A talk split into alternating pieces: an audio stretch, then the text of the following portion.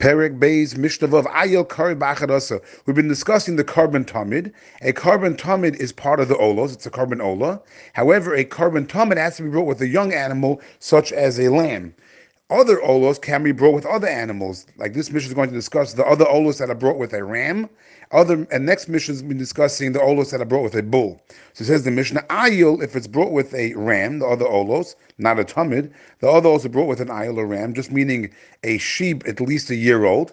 Karei ba'achad asa that is brought with 11 kohanim. How do you have 11? The meat is brought with five kohanim, referring to the limbs, even though the korban tamid was brought with, the limbs were brought with six kohanim, because over there that included the innards.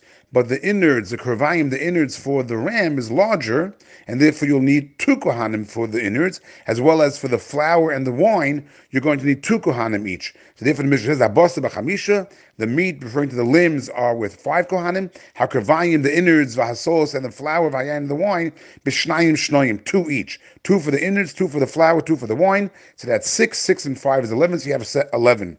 And the chavitin is not mentioned here because the chavitin that we mentioned, which is brought with every korban tamid, is only brought with the tamid and not with the other olos.